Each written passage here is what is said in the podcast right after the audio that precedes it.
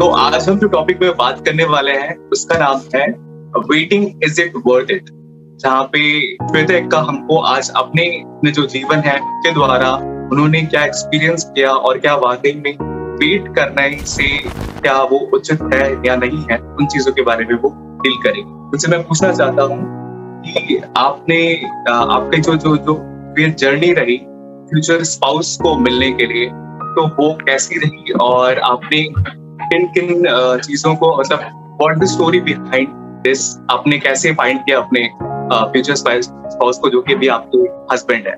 ये बहुत लंबा समय था और जैसे कि किस तरीके से मैं बताऊँगी जैसे जब उन्होंने जब शादी का, जब जैसे हमारा उम्र होता है ना, शादी का उम्र होता है, एक समय था जब हम अपने फ्रेंड्स लोग से बातें करते थे कि हमारा होने वाला पति कैसा होगा है ना? जैसे ऐसे ना जस्ट नॉर्मल ऐसी बात करते थे। आ, तो मेरे बहुत सारे हिंदू फ्रेंड्स लोग थे। तो बहुत सारे लोग ऐसे बोलते थे कि मेरा आ, मेरे पति लंबे होंगे या फिर मतलब बहुत सारे पैसे वाले होंगे इस तरीके से बातें होती फिर जब मैं खुद में सोचती थी कि मैं एज अ क्रिश्चियन हूँ तो मुझे किस तरीके का मुझे मतलब मैं अपना फ्यूचर स्पाउस को मैं किस तरीके से देखूँगी। मैं थैंक यू बोलूँगी जीसस प्लेटफॉर्म को मूवमेंट को। कि उसने बहुत मतलब इस मूवमेंट ने मुझे बहुत हेल्प किया। जैसे हम कुछ प्रोग्राम्स वगैरह में जाते थे तो जैसे डिसरमेंट वगैरह की। एक ऐसा चुनाव करो जहाँ पे आपको, अगर आप शादी कर रहे हैं या शादी करने वाले हैं तो आपको मतलब प्रार्थना करना है अपने फ्यूचर स्पाउस के लिए। लेकिन उससे पहले, ये तो बहुत पहले की बात है बट उससे पहले जब मैं जीएस में नहीं आई थी तब से मैं इन चीज़ों को मतलब अपने मन में रखी थी कि अगर मैं शादी करूँगी तो एक कैथलिक पर्सन से शादी करूँगी। मुझे शादी करना है तो ऐसा नहीं कि हाँ लड़का मिल गया तो मुझे शादी करना मेरे मन में था कि मैं एक कैथलिक लड़के से शादी करूँगी। जो, जैसा मैं सोचती हूँ मतलब अपने ईश्वर के बारे में वैसा के मन में भी ऐसा हो, ऐसा मेरे मन में था। जैसे मैं कॉलेज में पहुँची तो ऐसा होता है सबके साथ ऐसा होता है कि कोई ना कोई आपको मतलब अच्छा लगने लगता है।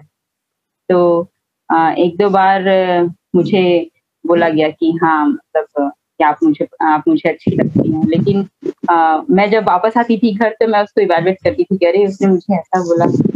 फिर मैं एक दिन एक आ, अपने घर के सीढ़ी में बैठी हुई थी तो उस आ, एक दिन मेरा फो, मतलब फ़ोन आया और मेरे फ्रेंड्स लोग बोलते हैं कि अरे तुझे वो लड़के ने सब बोला था तुम उसके बारे में क्या सोचती फिर मैंने उन्हें कोई जवाब नहीं दिया और मैं ऐसी छोटी छोटी प्रार्थनाएँ ऐसे करती थी कि अगर मेरे आ, मेरे पास ऐसा कुछ क्वेश्चन आता है फ्यूचर के लिए फ्यूचर सॉल्व के तो मैं इन चीज़ों को कैसे डील करूँगी?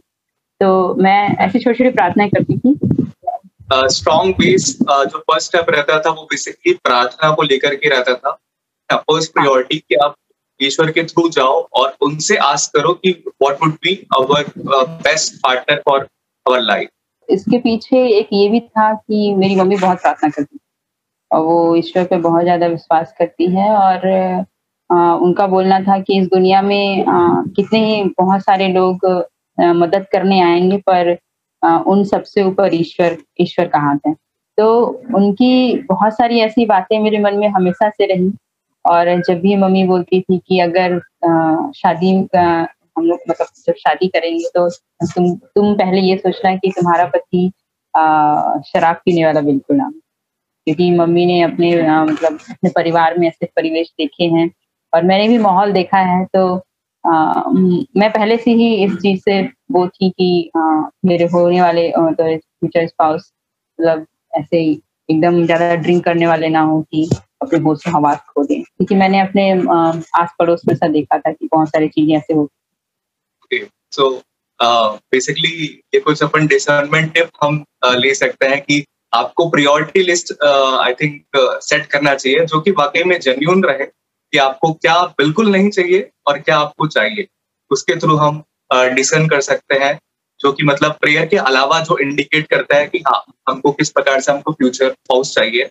मैं आगे बढ़ते हुए ये पूछना चाहूँगा कि आपने कितना साल वेट किया अपना फ्यूचर हाउस को पाने के लिए और when did you get married actually देखा जाए तो हमने बारह साल मैंने वेट किया है ना अगर देखा जाए तो बारह साल। इसके पीछे का जो स्टोरी है अगर मैं बोलना चाहूँ तो बहुत सारा ऐसा चीज़ है जहाँ पे आ, मैंने खुद को आ, मतलब दुखी पाया कि क्या मैं सही कर रही हूँ क्योंकि इतना लंबा समय किसी इंसान के लिए अगर देखा जाए तो बहुत कठिन है।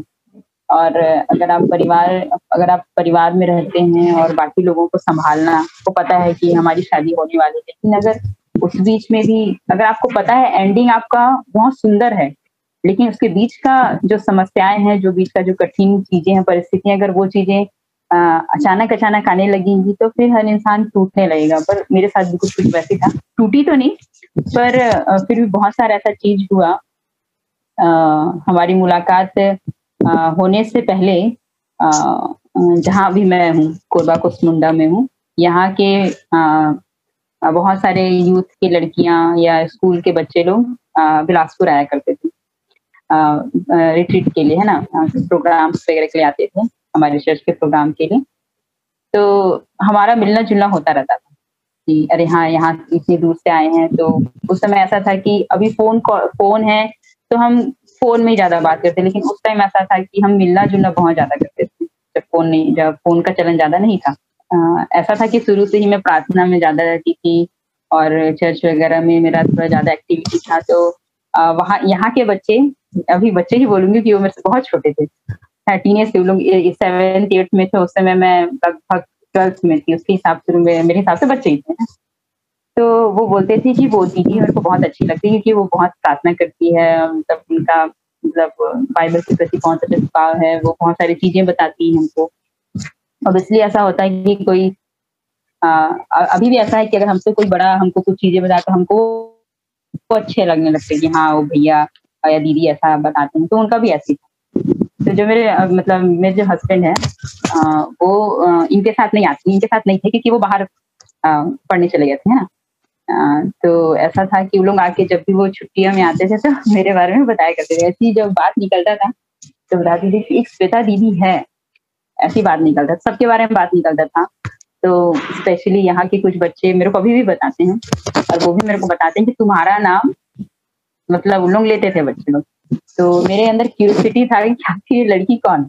जो लोग इतना सारा बात करते हैं इसके बारे में ऐसा था। तो आ, हम एक प्रोग्राम में मिले नॉर्मली बात क्वेश्चन आंसर जैसा हुआ ना मैं उस समय उनको जानती थी ना मैं आ, इनको जानती थी ऐसा। जैसे हम पहली बार किसी से मिलते हैं और फ़ोन नंबर एक्सचेंज होता था ये सब भी हमारे साथ बिल्कुल नहीं हुआ था। क्योंकि हम एक ऐसे ही जस्ट हमारा मिलना था एक प्रोग्राम में कि मैं वॉलेंटियर थी उस प्रोग्राम में और वो वो अपने फ्रेंड्स लोगों के साथ एज अ पार्टिसिपेंट थे। तो वॉलेंटियर का काम क्या होता है कि पार्टिसिपेंट लोगों को प्रोग्राम कैसे लग रहा है या फिर और क्या होना चाहिए इस तरीके का पूछ आ, मतलब पूछ सकते हैं। तो ऐसा मैं जाके जस्ट पूछी कि आपको प्रोग्राम कैसा लग रहा है। तो उन्होंने बोला कि जीसस का जितना भी प्रोग्राम होता है बाकी प्रोग्राम से बहुत अलग होता है। इस प्रोग्राम में कुछ एम होता है लाइफ लाइफ को आगे कहाँ तक ले जाना है मतलब बहुत सारी बातें हैं। तो मैंने बोला ठीक है अच्छा है।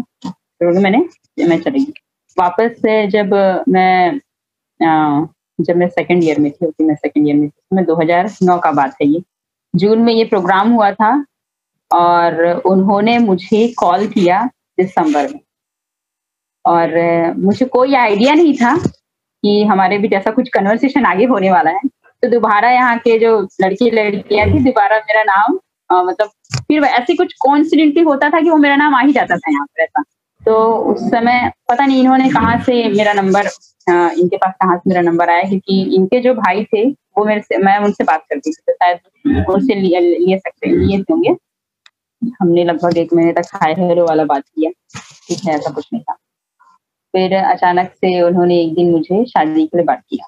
कि शादी के लिए बोला उन्होंने। तो मैंने आ, मैं बोली कि मुझे कुछ समय चाहिए। मैंने उनको बोला कि आ, मेरा फ़िलहाल ऐसा कोई प्लान नहीं है। बट मैं बताऊँगी बाद में बता ऐसा बोलते मैंने। हाँ बोला। और मैं उस समय सोच में पड़ गई। मेरे फ्रेंड्स लोग बोलते थे कि गर्लफ्रेंड बॉयफ्रेंड लेकिन उन्होंने कभी आ, इन्होंने इस तरीके से मुझे बोला नहीं। इन्होंने डायरेक्ट मुझे शादी के लिए बोला। तो मैं सोच में पड़ गई कि यार जल्दी शादी के लिए मतलब कैसे? फिर मैंने अपने मैं अपनी कज़न है मेरी कज़न है उससे मैं बहुत सारी बातें हम लोग एक दूसरे को शेयर करते थे तो मैंने उससे पूछा। तो बोला दी उसने भी बोला कि क्या करना चाहिए दीदी? अब मैं बोली मैं तो समय मांगी हूँ क्या करना चाहिए? मैं फिर से रिकॉल होने लगी कि जैसा मैं सोची थी कि हाँ मतलब आ, क्या उस तरीके से ये इंसान होगा क्या? इस तरीके से फिर जब मैं आ, मैंने जो समय मांगा था उस समय मैं सच बोलूँ तो मैंने प्रार्थना किया। ऑनेस्टली मैं अगर मैं बोलूँ तो मैंने प्रार्थना किया। और प्रार्थना में मैंने ये रखा कि प्रभु अगर सच में ऐसा कुछ है अगर सच में तेरी इच्छा है या फिर अभी जैसा सिचुएशन चल रहा है क्या मैं सच में उनको हाँ बोलती तो मेरे को सच बोलूँ तो मुझे कोई उत्तर नहीं आया।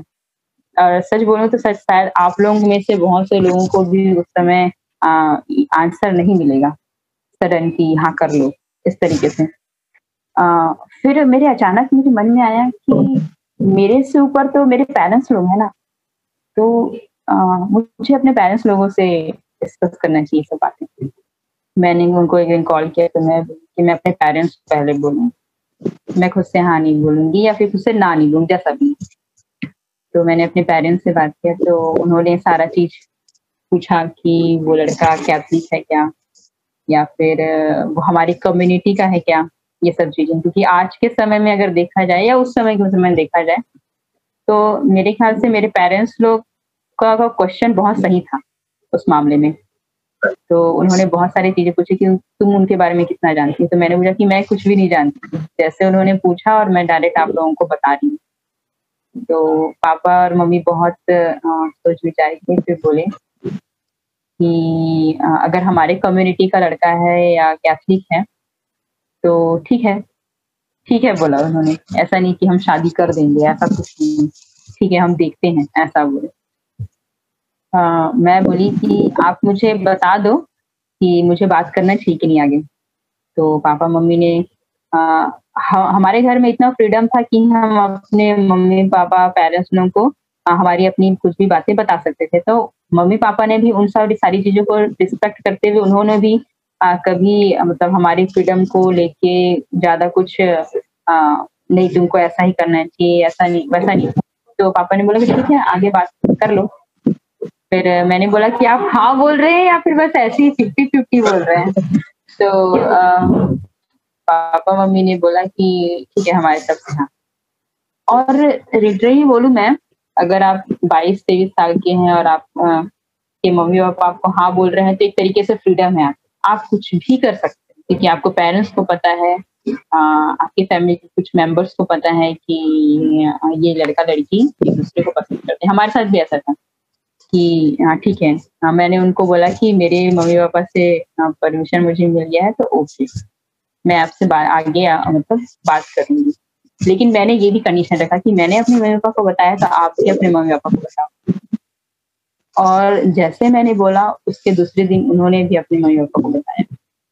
और उनके मम्मी पापा ने भी जस्ट जैसे मेरे पेरेंट्स ने क्वेश्चन किए थे वैसा ही उनके साथ भी ऐसा हुआ उनके मम्मी पापा लोग भी आ, बोले कि ठीक है तुम आगे बात कर। शुरू में तो ऐसा था कि हम दोनों स्टूडेंट थे ऐसा नहीं बोल सकते थे कि चलो आ, दो साल बाद हम बस शादी कर लेते हैं। उसके बाद ऐसा नहीं था कि हमको फ्रीडम मिल गया था तो हम बातें कर रहे हैं क्योंकि बीच बीच में मेरी मम्मी कॉल करती थी। और बोलती थी कि कैसा चल रहा है तुम का? ज़्यादा बात तो नहीं करती हो? मिलती जुलती तो नहीं हो? तो मैं बोली मैंने तब मैं तो अभी तक नहीं मिली। सच बोलूँ कि मैं दो महीने तक उनसे मिली नहीं थी। हम कभी कभी फ़ोन में बात किया करते थे ऐसी। आ, उसके बाद उन्होंने एक बार बोला कि हमको मिलना चाहिए। कम से कम एक दूसरे को दे, देखें कि आ, हाँ, अगर हम किसी अनजान इंसान से बात कर रहे हैं तो एक मीटिंग होना चाहिए। तो मैंने अपनी मम्मी पापा को बताया और बताया हम ऐसे मिले उसके बाद ऐसा था कि मैं भी स्टूडेंट थी वो भी स्टूडेंट थे हमको पढ़ाई भी करना था। और एक आ, जैसे कि मैं पहले बताई कि मैं चर्च की एक्टिविटी में बहुत ज़्यादा भाग लेती थी बहुत ज़्यादा पार्टिसिपेट करती थी तो वो सब चीज़ों को बैलेंस करना था मेरे और जैसे मैंने पहले बोला कि हमको एक तरीके से फ्रीडम मिला था फिर भी मैंने कहीं ना कहीं जाके एक टाइम ऐसा हुआ लगभग छह या सात महीने के जब हमारा हम बात कर रहे थे छह सात महीने हुआ था तब हमने एक बात डिसाइड किया कि हम मिलेंगे जुलेंगे नहीं। और फ़ोन कॉल भी ज़्यादा बात नहीं करेंगे क्योंकि हम दोनों पढ़ाई करते हैं। आई थिंक तो मुझे आप ये इसका रीजन बता पाएँगे तो ऑडियंस को और ज़्यादा अच्छा लगेगा कि आ, क्यों आप लोग ने डिसाइड किया कि मिलना जुलना और ज़्यादा हम लोग फ़ोन कॉल में बात नहीं करें? जैसे मैंने बोला कि फ्रीडम तो आ, इतना तो मैच्योर थे हम लोग कि हम आ, हमारे सामने क्या हो रहा है हमारे इन्वायरमेंट में क्या हो रहा है हमको पता था। हमारे फ्रेंड सर्कल में लोग कैसे हैं ये सब हमको पता था। तो हमको डर था कि कहीं हम लोग भी उनके जैसे ना बने। हम लोग भी कहीं चलो घूमने निकल जाते हैं चलो आउटिंग चलते हैं। ऐसा ना ऐसा ना बने बहुत सारे ऐसे लोग थे कि गर्लफ्रेंड बॉयफ्रेंड है या फिर आगे शादी करने वाले हैं तो कभी भी निकल के कभी भी कहीं भी घूमने चले जा रहे हैं। तो हमने इस रीजन से बात मतलब यहाँ पे किया कि हम घूमने भी नहीं जाते अगर हमारे पेरेंट्स लोग हमको इतनी आज़ादी दी है तो हम उनको हर्ट नहीं करेंगे। ये सब चीज़ें हमारे बीच में कन्वर्सेशन होता हाँ, मुझे आप लोग के ना इस इंसिडेंट से मुझे सेंट जॉन पॉल टू का वो वाला कोड याद आ गया लव एंड रिस्पॉन्सिबिलिटी वो बोलते हैं। फ्रीडम को वो डिफाइन करते हैं कि फ्रीडम वो नहीं कि जो मन चाहो आप करो लेकिन वो करो जो उचित है। तो एग्जैक्टली exactly वो वाला जो शब्द है वो इस इस समय मैच हो रहा है। तो अमेजिंग हाँ, इस बीच में जब हमने ये डिसाइड कर लिया तो हमें बहुत सारी चीज़ें आसान लगी। कि हाँ हमको ये नहीं करना है हम, हम हमारा एक क्राइटेरिया था कि हमको वो नहीं करना तो आ, ये चीज़ें ऐसी ही बढ़ती गई। ये जो दो जो जो हम डिसाइड किए थे बात इस चीज़ में हम मतलब बने रहे। और ऐसा नहीं कि ऐसा नहीं कि आप लोग ऐसा सोचेंगे कि अरे ये लोग तो बहुत अच्छा लाइफ जी रहे थे। ऐसा नहीं है। हमारे हम, हमारे साथ भी कुछ ऊपर नीचे होता था ऐसा कुछ नहीं। हमको भी मिलने का मन करता था। हम इंसान है तो इंसानी भावनाएँ भी हमारे अंदर जागती थी। हमको ही मिलने मन करता था। तो ऐसा नहीं है कि हम आज़ादी का मिसयूज कर रहे थे या फिर मम्मी पापा मिलने के लिए मना किए थे। लेकिन हम हमारा एक वो था लिमिट था। आ, हाँ मिलते थे हम लोग। ऐसा नहीं। पर फिर भी मैं बोलूँ हम बारह साल में अगर मैं काउंट करूँ अगर हम मान लो कोई स्टेशन मिलने जा रहा है उसको भी अगर मैं काउंट करूँ तो मुश्किल से हम पाँच बार मिले केवल पाँच बार। और जब हम इन चीज़ों को जब कॉल करते हैं तो हम सोचते हैं कि हमने कैसे कर लिया ये सब चीज़ें? मतलब इस समय के सिचुएशन में हमने कैसे ये चीज़ कर लिया? तो आ, एक था आ, पता नहीं शायद एक क्रिश्चियन होने के नाते मैं सच बोलूँ तो प्रभु ने हमें बहुत संभाला है। गिरने से बहुत संभाला है और बार बार पवित्र आत्मा किस तरीके से हम दोनों के जीवन में काम किया है ये सब चीज़ें शायद ही आ, मैं डिस्क्राइब कर पाऊँगी। फिर भी कहीं ना कहीं लगता है कि प्रभु हमको हम दोनों को हमारे परिवार को मतलब संभाला है जब तक हम शादी नहीं हुए थे ये सब चीज़ें। और इसके बाद जब आ, सच बोलूँ तो कहाँ से ये कठिनाई चालू हुई? जब मैंने लोगों को अपने बारे में बताया, हम दोनों के रिश्ते के बारे में बताना चालू किया, क्योंकि ऐसा नहीं था कि आप हैं तो किसी को बताएँगे नहीं, क्योंकि बहुत सारा रिस्पॉन्सिबिलिटी होता है। चर्च के हम यूथ ग्रुप में भी थे, चीज़ों से तो हमको ट्रांसपेरेंसी रखना था, एक बैलेंस रखना था। ऐसा नहीं कि पता नहीं तो मैंने चीज़ों को बताया और बहुत सारे लोगों को लगा कि पॉसिबल नहीं है। पॉसिबल नहीं हो सकता कि बहुत सारे लोगों ने ये बोला कि बहुत क्योंकि चार साल ऐसे गुजर चुके थे। हैं चार साल ऐसे गुजर चुके थे। जब मैंने बताया तो उनको लगा आ, कि क्या सच में तुम्हारी शादी होगी? ऐसा क्वेश्चन आया था। और जब ये अपना ग्रेजुएशन कंप्लीट कर लिए और उसके बाद जब इनका अनूपपुर में जॉब लगा था, ये बहुत पहले की बात है, ये 2012 या 13 की बात तो हमको ऐसा लगा कि शायद हमारा शादी करने का टाइम आ गया क्योंकि ऐसा होता है ना कि जब लड़का जॉब करता है और तो एक शादी का समय आ जाता है तो शायद हमको, हम दोनों को ऐसा लगा कि शादी का टाइम आ गया। तो उन्होंने भी अपने घर में बात किया, लेकिन इनका जो जॉब था असिस्टेंट इंजीनियर थे तो कुछ प्रॉब्लम हो गया इनके जॉब में।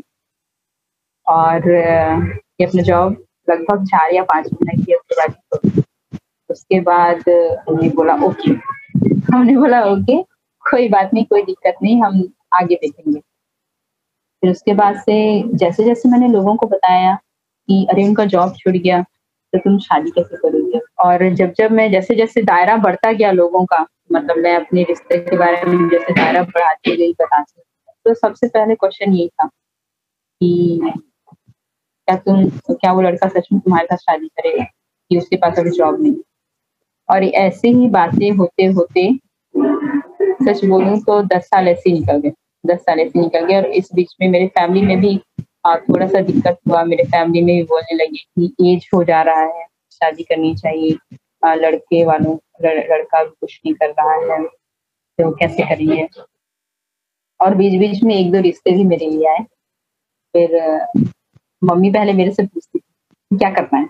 मम्मी, मैंने तो आपको बताया है और आपने भी मेरे को बताया है कि सब ओके था। तो फिर ये कहाँ से आया सवाल तो मम्मी ने बोला, ठीक है हाँ वेट करेंगे।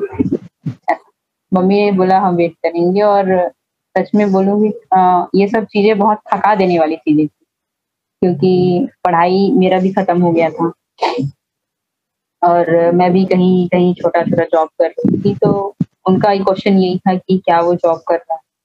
और सच बोलूँ तो उनको जॉब में बाद में बहुत प्रॉब्लम आने लगा। वो जो भी जॉब वैकेंसी मतलब एग्ज़ाम देते थे, उनका हो ही नहीं पा रहा था।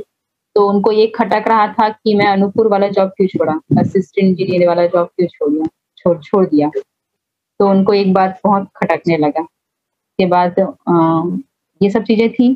तो ये सब चीज़ें बहुत ज़्यादा कठिन वाली चीज़ें थी। और जब लोग जब वो प्रेशराइज करने लगे कि आ, हर कोई पूछता था कि तुम्हारी शादी कब जो जानता था वो हर कोई ये पूछता था कि तुम्हारी शादी कब और मैं बस ये ये ये एक आंसर देती थी कि होगी ना?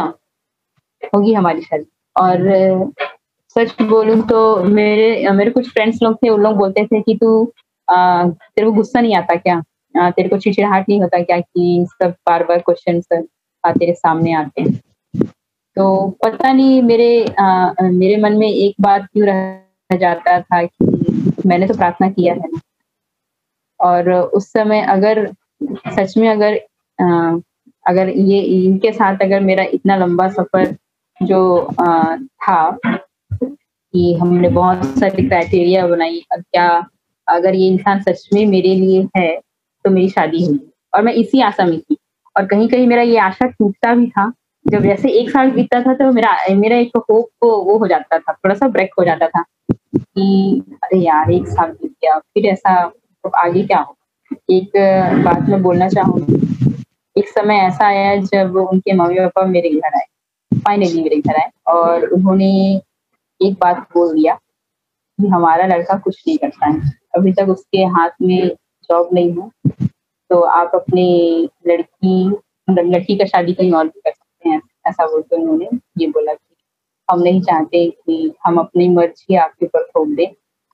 और उन्होंने ऐसा ही अपनी मम्मी पापा को बोल के भेजा था ये बातें आप बोल देंगे मैं अभी कुछ नहीं कर रहा हूँ, क्या पता उनके परिवार वाले ये कहीं और भी देख रहे होंगे जैसा। जब वो आए थे, जब उनके घर वाले आए और मेरी मम्मी पापा के सामने ऐसा बोली आप अपनी बेटी का शादी कहीं और भी कर सकते हैं, हम ऐसा कोई कुछ दबाव नहीं इतने साल तक हम उन्हें हाँ बोला और अभी आगे आगे ऐसा बोलेंगे ऐसा नहीं। हाँ आप आप फ्री हैं। तो मेरी मम्मी ने एकदम ऐसा जवाब दिया कि पहले के समय में भी तो बिना शादी बिना जॉब के लड़का का लड़के को लड़कियाँ देती थी। और कैसे अभी कैसे अपना जीवन फिर उन्होंने अपना बैकग्राउंड बताया कि हाँ ऐसा आ, हमारे परिवार में भी ऐसा पहले के समय में हर किसी के साथ ऐसा था कि जॉब नहीं था तो भी शादी करते थे और होते थे। जब मम्मी ने ऐसा जवाब दिया तो उनकी मम्मी लोग के सामने कुछ मतलब कुछ और कुछ क्वेश्चन नहीं था।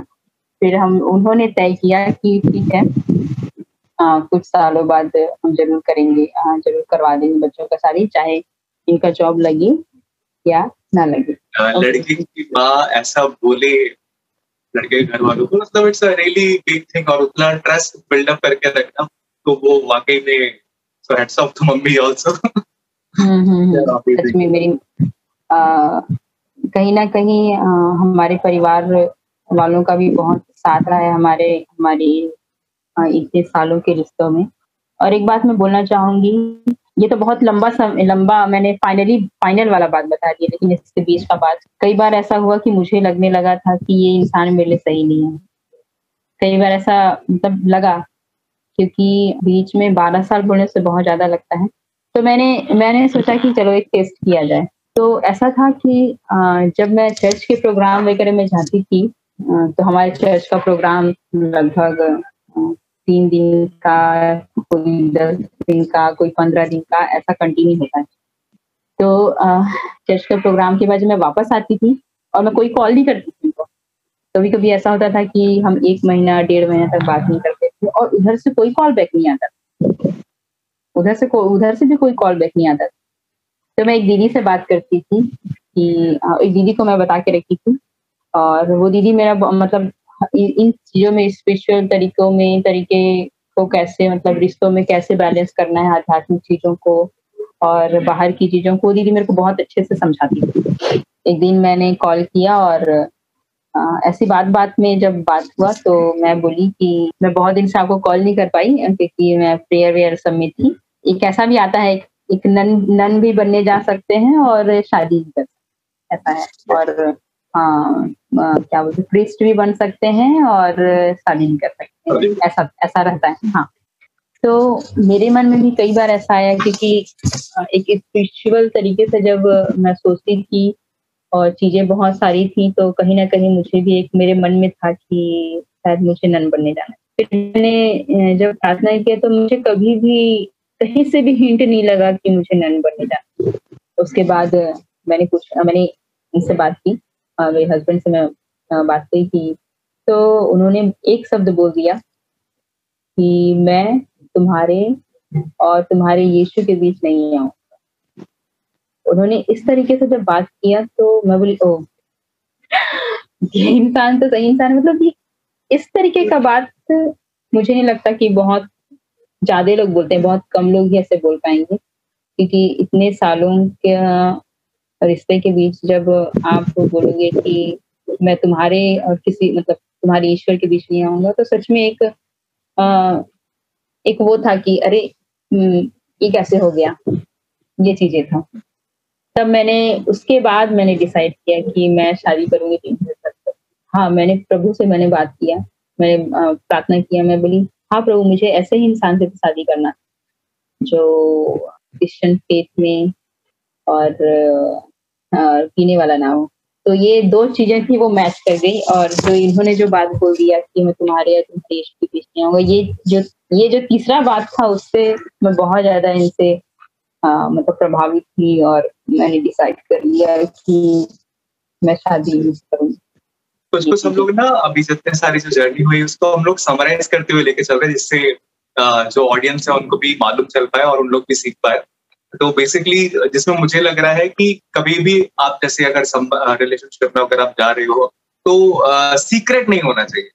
डेट शुड बी ओपन और एटलीस्ट आपके घर वालों को मालूम होना चाहिए और, और uh, कोई एल्डर हो गया जो जिससे आप बहुत ज़्यादा ट्रस्ट करते हो उनको आपको मालूम करना मालूम होना चाहिए। एंड उसके अलावा फ़र्स्ट ऑफ़ ऑल जैसे कि ब्लाइंडली गॉड पे रिलाई करते हुए आपने आगे बढ़ते गया।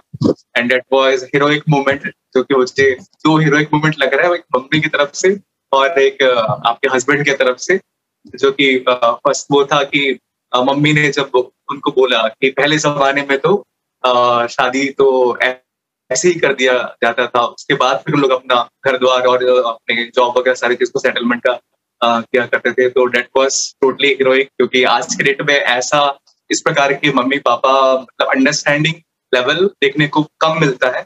और मतलब अंडरस्टैंडिंग नहीं बोलना चाहिए मतलब सॉरी सी बात है कि कोई भी माता पिता हो तो वो अपने बच्चों का सिक्योरिटी चाहता है। वो, कभी भी नहीं चाहेगा कि हमारी बेटी कोई ऐसे घर में जाए जहाँ पे मतलब उनको संभालने के लिए है ही नहीं है ना? सर्वाइवल के लिए उनके पास पैसा ही नहीं है जॉब ही नहीं अच्छा। तो डेट इज़ जेन्यून थिंग तो उसके बावजूद भी उन चीज़ों को समझा। मोस्ट इम्पोर्टेंट जो सेंटर था वो हमेशा क्राइस्ट सेंटर रहते हुए आता गया। तो that was amazing one more thing मुझे याद है कि आपने फ़िज़िकल बाउंड्रीज को मेंटेन करके रखा हो।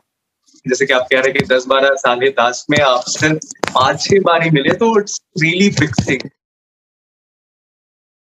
ऐसा नहीं था कि टेम्पटेशन नहीं था टेम्पटेशन बहुत था। क्योंकि आप आसपास के लोगों को देखोगे कि हाँ उन लोग तो मिल रहे हैं। तो हमको क्या बुराई है?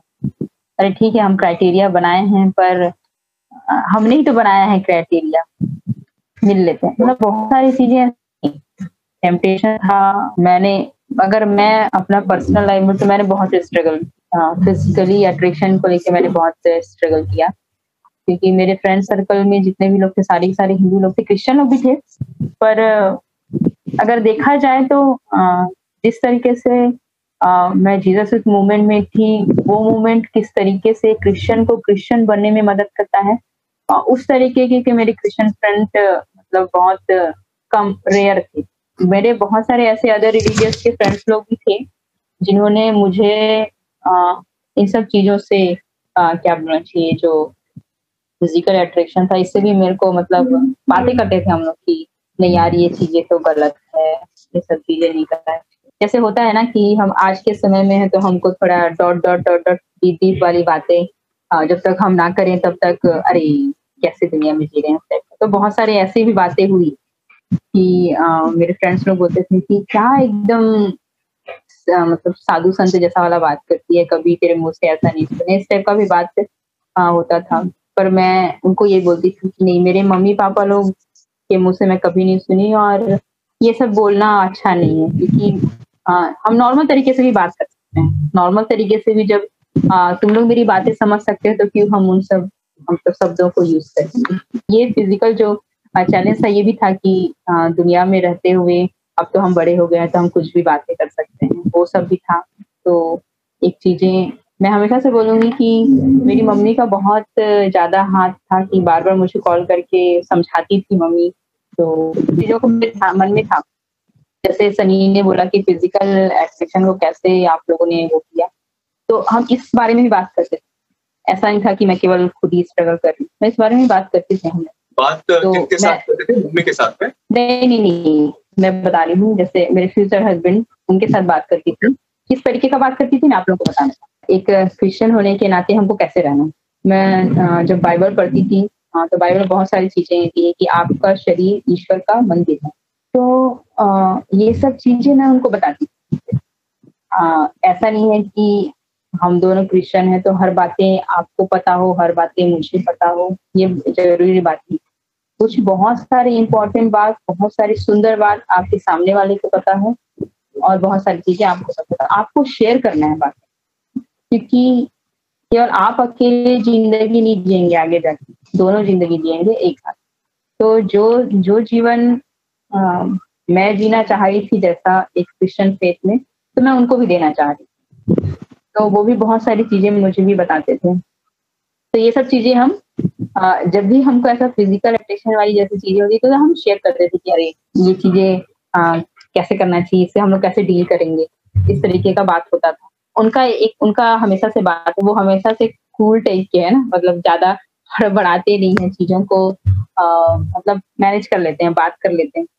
यार ठीक है ना हम लोग जो चीज़ें नेगेटिविटी है उसको नेगेटिव को छोड़ दें और जो उसमें से हम लोग को जो चीज़ें अच्छी मिलेगी हम उस उसके ऊपर बात करेंगे। लेकिन मुझे ऐसा लगता है कि जो चीज़ें और जो जो बातें आपको सही जगह लेके जा रही हैं उसे करना बेहतर है चाहे दुनिया कुछ भी लोग चाहे लोग बोल रहे हैं कि आप बहुत ज़्यादा धार्मिक हैं या फिर आपका सोच धार्मिक है, आपकी सोच पुरानी है, अभी के समय के अनुसार नहीं है तो उन सब चीज़ों को जो बोल रहे हैं उनको सुन के एक कान से निकाल क्योंकि जो जीवन हम जीने वाले हैं, वो दूसरा इंसान आपका जीवन को नहीं जिएगा। जो स्ट्रगल और जो जो बातें हैं, वो केवल आप ही जानते हैं। तो आपके जीवन को आप ही सुधार सकते हैं। और वो कैसे सुधार आएगी? अच्छी चीज़ों को लेकर। तो मैंने हमेशा से ही बाइबल की चीज़ों को लेके अपने मतलब लाइफ में और उनको भी देने की कोशिश करी और वो भी हम इस तरीके से कन्वर्सेशन करते थे और हम उन सब चीज़ों को जो फ़िज़िकल अट्रैक्शन और जो बाकी चीज़ें हैं, उन सब चीज़ों से बहुत बोला जाए तो हम 90 परसेंट हम ओवरकम कर पाए। ऐसा नहीं बोल सकते कि 100 परसेंट हम चीज़ों को कर लिए, नहीं। वैसा नहीं था। लेकिन हम बहुत सारी चीज़ों को 90 परसेंट हम आ, ये फ़िज़िकल अट्रैक्शन को हम डील करके हम बात करके शेयर करके कि नहीं हमको ऐसा नहीं करना चाहिए। और एक बात हमेशा ध्यान में तुम्हारा शरीर ईश्वर का मंदिर है। ये चीज़ें इसलिए हो पाई मैं ऐसे लोगों के साथ थी। अगर हमारा बैकग्राउंड ऐसे लोगों के साथ हो कि हमारे आसपास के लोग प्रेयर करने वाले हो हमारे आसपास के लोग अच्छे विचार वाले हो तो ऑब्वियसली ऐसा मन में आ जाता है। और आप वैसा करने की कोशिश करते हैं। एक था एक डर भी था कि कहीं मैं कुछ गलत करूँगी तो मेरे मम्मी पापा आ, जो मुझे इतना दूर क्योंकि मैं अपनी मम्मी पापा से बहुत दूर रहती थी और अपने कज़न लोगों के यहाँ रह के पढ़ती थी। तो मेरे मन में एक ये था कि मैं अपनी मम्मी पापा और अपने ईश्वर का नाम बदनाम ना करूँ। मेरे मन में एक था। तो बेसिकली फ़िज़िकल अट्रैक्शन के बारे में तो हमने बात किया। व्हाट अबाउट इमोशनल अट्रैक्शन मतलब uh, ज़्यादा बात करना साइकोलॉजिकल रूप से और uh, काफ़ी सारे ऐसे रहते ना कि हाँ माइंड सेट काफ़ी मैच हो रहा है। तो उन उस बाउंड्री को आप कैसे हैंडल आउट करते ऐसा था कि जैसे बोलते हैं ना कि सोच मिलना चाहिए विचार मिलना चाहिए तो समझ में आता है कि ये इंसान मेरे लिए सही है। ऐसा नहीं था। हमारे हमारा सोच मिलता था बहुत कुछ मिलता था। लेकिन ऐसा कई बार होता है ना कि अरे आ, ये तो मेरे जैसा ही बात कर रहा है मेरे जैसी ही बात कर रही है तो मैं इससे लंबा बातचीत कर, कर, करना चाहिए। या फिर जब भी मन लगे तब कॉल करके बात करने लग जाओ। ये सब सिचुएशन आते हैं हमारे साथ भी आए। लेकिन फिर वही बात हुआ अगर हम एक बाउंड्री पहले से तय करते हैं क्राइटेरिया पहले से तय करते हैं तो जब हम उस सिचुएशन जब हम उसको रिकॉल करते तो हमको याद आता ओ नहीं, हमने तो ये क्राइटेरिया पहले से बना के रखा है ना, कि हमको ज़्यादा बातें नहीं करना है, मिलना नहीं है। तो ये सब चीज़ें जो इमोशनली जो हमको ऐसा लगता था कि मेरे को मिलना चाहिए उनसे इमोशनली लगता था कि मैं ज़्यादा बात करूँ उनसे तो ये सब चीज़ें बाद में ध्यान आता था कि नहीं हम लोग तो पहले से बाउंड्री बना के रखे थे। तो ये सब चीज़ें नहीं करना तो मेरे ख्याल से हमको एक पहले से ही अपना लिमिट तय करना चाहिए। जैसे होता है अभी जैसे। मान लो की बात है, हम अनलिमिटेड डाटा पैक डलवा रहे और हमको जब मन कर रहा है, हम कभी भी नेटफ्लिक्स नेटफ्लिक्स में वेब सीरीज़ में घुसे पड़े हैं यूट्यूब में देख रहे हैं, हमारा कोई क्राइटेरिया नहीं है, हमारा कोई लिमिट नहीं है। उस बीच में हमारा पढ़ाई डिस्टर्ब होता है, उस बीच में हम अपने पेरेंट्स और अपने फैमिली को ज़्यादा टाइम नहीं दे पाते हैं, उस बीच में शायद हमारा हमको बहुत इम्पोर्टेंट काम करना होता है तो हम आ, कल करते हैं कल करते हैं के चक्कर में हम कभी नहीं कर पाते हैं। तो ये सब चीज़ें थी छोटी छोटी बातें। तो मेरे को लगता है कि ये जो छोटी सी हमने क्राइटेरिया बनाया था यही छोटी सी बात आ, हमको नहीं पता था कि आगे जाके हमारे लिए इतना ज़्यादा काम करे। तो ये छोटा सा जो छोटा सा जो चीज़ था वो हमारे लिए बहुत काम आया। हमने बार बार रिकॉल किया बार बार उस चीज़ों को ध्यान में रखा कि नहीं, हमने जो डिसाइड किया था हाँ और एक बात कि एक बार की बात है, जब मैं बोल रही हूँ कि हमने डिसाइड किया था इस बात को इसके पीछे भी एक स्टोरी मैं बोलना चाहूँगी, है ना? हमारी लाइफ में एक स्टोरी है कि है ना, मुझसे बहुत बड़ी गलती हुई और मैंने दो तीन दिन तक उनको बताया नहीं। अगर देखा जाए, मेरे को लगता है जैसे अभी मैं आपसे बातें कर रही हूँ तो मुझे लग रहा है कि वो चीज़ें नहीं बताना चाहिए, लेकिन मेरे को लगता है कि शायद ये आप आप सभी को फ़ायदेमंद होगा अगर मैं इसके पीछे का स्टोरी को डिस्क्राइब करूँ तो। जब मैं कॉलेज में थी तो ऑब्वियसली ऐसा होता है कि आपको हर किसी के प्रति अट्रैक्ट होते हैं। चाहे आप किसी को पसंद करते हो तो भी आप किसी अदर थर्ड पर्सन को के प्रति अट्रैक्ट होगे। मेरा अट्रैक्शन उस उस तरीके का नहीं था जैसे इनके प्रति। मतलब जो मेरे फ्यूचर हस्बैंड थे उनके प्रति जो अट्रैक्शन था, वो जो थर्ड पर्सन का अट्रैक्शन था वैसा नहीं था। बट ठीक है वो फ़ाइल वगैरह में मेरी हेल्प करता था। वो दो तीन हम हमारा एक हमारा एक ग्रुप था तो हम एक दूसरे को हेल्प करते थे। तो कभी हम एक दूसरे का फ़ाइल बना रहे हैं क्योंकि मैं बायोलॉजी सेक्शन की थी माइक्रोबायोलॉजी ली थी तो बहुत सारे हमको फ़ाइल वगैरह बनाने पड़ते थे प्रैक्टिकल्स वगैरह करने पड़ते थे। तो हम एक दूसरे का ड्राइंग करते थे एक दूसरे का आ, क्या बोलते हैं चीज़ों को मैनेज करते थे तो एक बार की बात है कि आ, हमारा फाइनल एग्ज़ाम आने वाला था थर्ड ईयर थर्ड ईयर की बात है तो आ, फ़ाइल देने के नाम से उन्होंने मुझे रूम में बुलाया जो मेरा फ्रेंड था।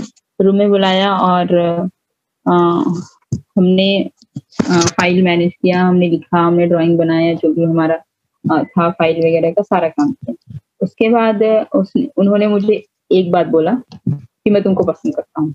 मैंने कुछ जवाब नहीं दिया कि मैं उतनी मैच्योर थी कि मुझे नहीं लगा कि मैं इस चीज़ का जवाब मुझे देना चाहिए। सच बोलूँ तो उन्होंने मेरा हाथ पकड़ लिया था और बोला कि जब तक तुम जवाब नहीं देगी मैं तुमको जाएँगी।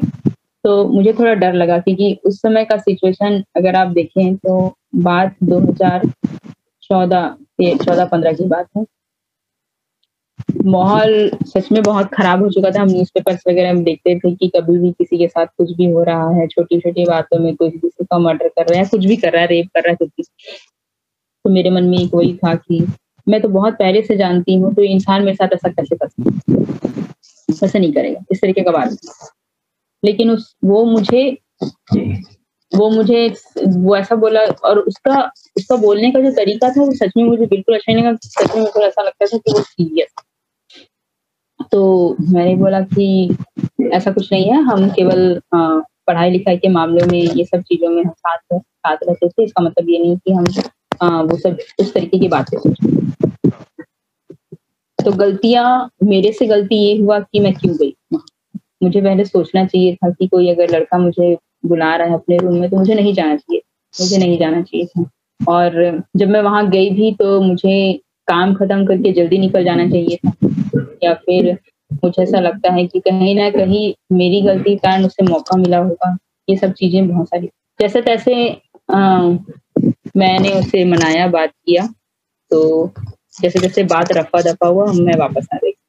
चीज़ें ऊपर नीचे हुई थी मैं ज़्यादा डिस्क्राइब नहीं करूँगी।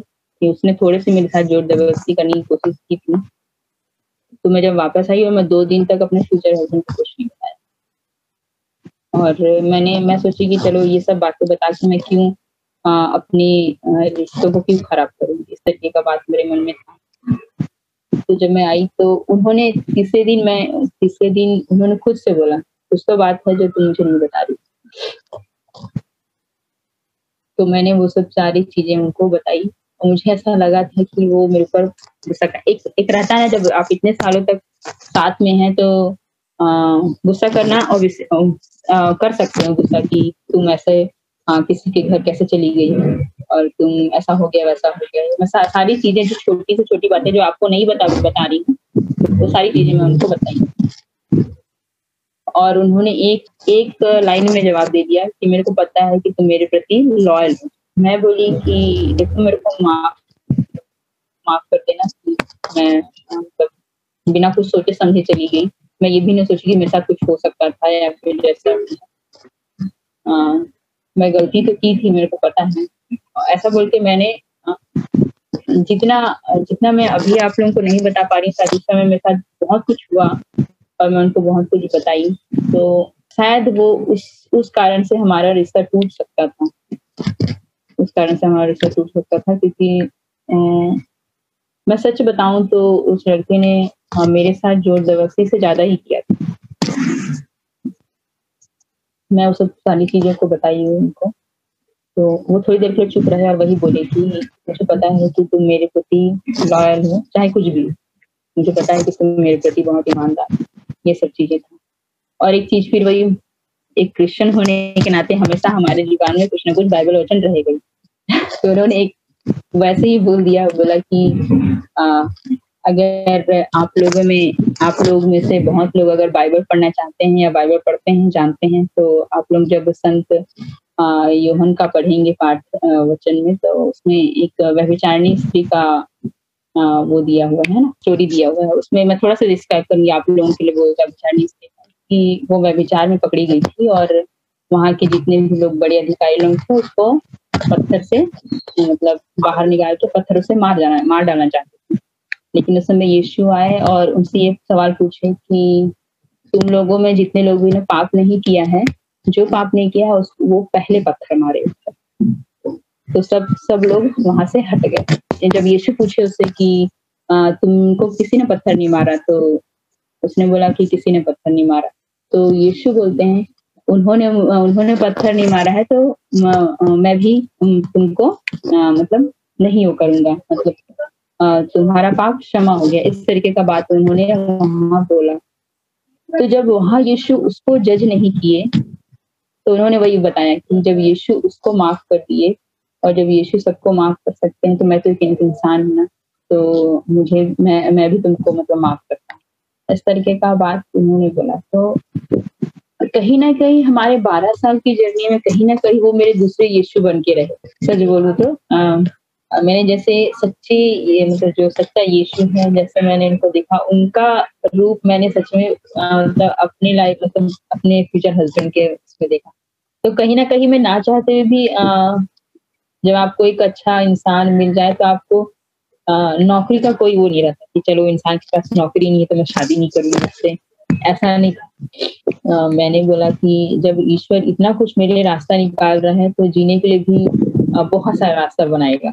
तो मैंने तय कर लिया कि आ, कि मैं उन्हीं से मतलब शादी करूँगी सॉरी तो ऐसा था ये चीज़ें थी। तो यही एक यही एक क्राइटेरिया था यही एक लिमिटेशन था हमारा कि हम हर चीज़ को रिकॉल करते थे हर चीज़ को शेयर करते थे और जो हमने जो बाउंड्रीज बनाई थी उसको बार बार हम दोहराते थे कि हम ये नहीं करेंगे, हम वो नहीं करेंगे, हम ऐसी बातें किए हैं तो हम आगे जाके ऐसे हम गलत चीज़ें नहीं करेंगे। ऐसा था जब, जहाँ पे हमको इमोशनल अट्रैक्शन फ़िज़िकल अट्रैक्शन चाहे अपने फ्यूचर स्पाउस से मिले, चाहे दुनिया से मिले, हमको सारी चीज़ें को उनके साथ शेयर करना है जो आपके साथ जीवन बिताने वाले हैं। जब तक आप उनके साथ शेयर नहीं करोगे तो आपको पता नहीं चलेगा कि आपके अंदर कितनी सारी चीज़ें भरी हुई हैं। और जब आप बताएँगे तो कहीं ना कहीं आपको बहुत सारी मदद उनसे मिलेगी। Thank you so much it's really inspiring story और मुझे पर्सनली बहुत कुछ सीखने मिला और आशा करता हूँ कि जितने लोग ये देखने वाले हैं सबको भी काफ़ी कुछ समझ में आया काफ़ी कुछ सीखने को मिला होगा। और ये चीज़ ना जो स्पेशली फ़िज़िकल बाउंड्री की बात हुई तो ये सबके लिए लागू होती है। ज़रूरी नहीं कि आप, आपका बॉयफ्रेंड हो या गर्लफ्रेंड हो। सिर्फ़ उन्हीं से मेंटेन करके रखने वाली चीज़ है। श्वेता कभी उन्होंने कभी नहीं सोचा मतलब उस प्रकार से इंसिडेंट उनके साथ में घट सकता है बिकॉज़ उनके जीवन में वो नॉर्मली एज अ फ्रेंड ही वो चीज़ें, है ना? लेकिन वो चीज़ें ऐसे घटी और एक्चुअल में कई बार अनइंटेंशनली चीज़ें हो जाती है। तो उस समय हम लोग को फिजिकली बाउंड्री मेंटेन करके रखना बहुत ज़रूरी है।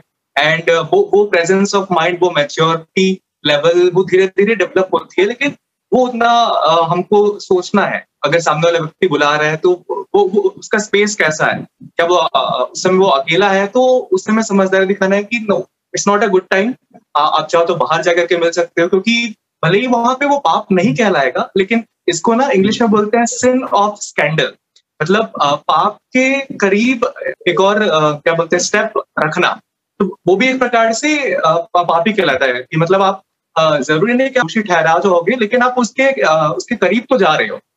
चांसेस उत्पन्न हो रही है कि कुछ भी गड़बड़ी हो जाती है। और खासकर ऐसे समय में, उस समय माइंड वर्क नहीं करता है। कई बार लोग फ्लो में बह भी जाते हैं। तो मुझे लगता है कि आपने बहुत मतलब लगभग लगभग मेरे जितने भी क्वेश्चन थे, वो सारे के सारे कवर हो चुके हैं। तो मैं लास्ट क्वेश्चन ये पूछना चाहूँगा कि आजकल के जनरेशन के जो जो भाई बहन है, जो मेरी एज के, जो मेरे से छोटी एज के तो उनके लिए डिसर्निंग टिप आप कुछ अगर देना चाहे या फिर अगर उन लोग वाकई में शादी को लेकर के सीरियस है आगे बढ़ रहे हैं तो आप उनको क्या सजेस्ट कर सकते हैं? सबसे पहले तो मैं ये बोलना चाहूँगी चाहे आप क्रिश्चियन हो नहीं हो आप किसी को पसंद करते हैं या नहीं भी करते हैं अपने जो मन की बात है वो अपने पेरेंट्स को और यार और एक बार ये भी पहले डिसाइड कर लो कि मुझे शादी करना है या नहीं करना एक टाइम ऐसा आता है कि सारे पेरेंट्स लोग चाहते हैं कि हमारा बच्चा शादी करे।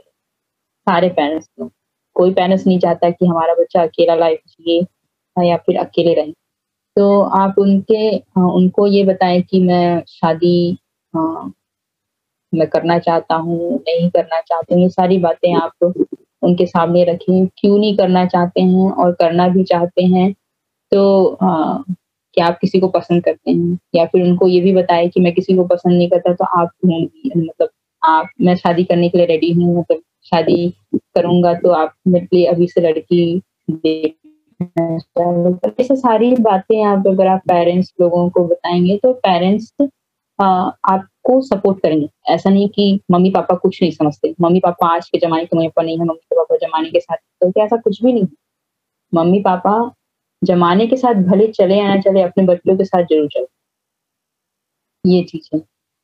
तो आप अगर अपने मम्मी पापा को, अपने फैमिली मेंबर्स को, अपने भाई बहन के पास अपनी चीज़ों को शेयर करेंगे तो वो बहुत सारी चीज़ें हेल्प करती और बात ये आया कि अगर आप शादी नहीं कर रहे हैं तो आप कैसे लाइफ जियेंगे ये सब चीज़ों को भी सामने रखेंगे। और मतलब अगर आप शादी कर भी रहे हैं तो आपको पढ़ना भी अच्छा आपको पढ़ाई आपको पूरे मन से करना पड़ेगा, आप पढ़ाई करेंगे और जॉब के लिए भी आप बार बार मतलब देखेंगे, ऐसा नहीं कि हम माँ बाप ने बोल दिए कि ठीक है, लड़का शादी नहीं कर शादी कर देते हैं तो हम जॉब के लिए अप्लाई करेंगे। ऐसा नहीं आप मेहनत करिए, अगर आपसे नहीं हो पा रहा है, तब आगे की चीज़ें अपने आप बैलेंस हो जाती हैं बट पहले से तय नहीं करना है कि मम्मी पापा फ्रीडम देती हैं तो हमको मतलब शादी करने के लिए फ्रीडम दे दी है तो हम जॉब नहीं करेंगे जैसे कि और फिर से बोल रही हूँ मैं कि क्रिश्चियन होने के नाते मैं बार बार बोल रही हूँ कि प्रभु आशीष दिया है आ, आ,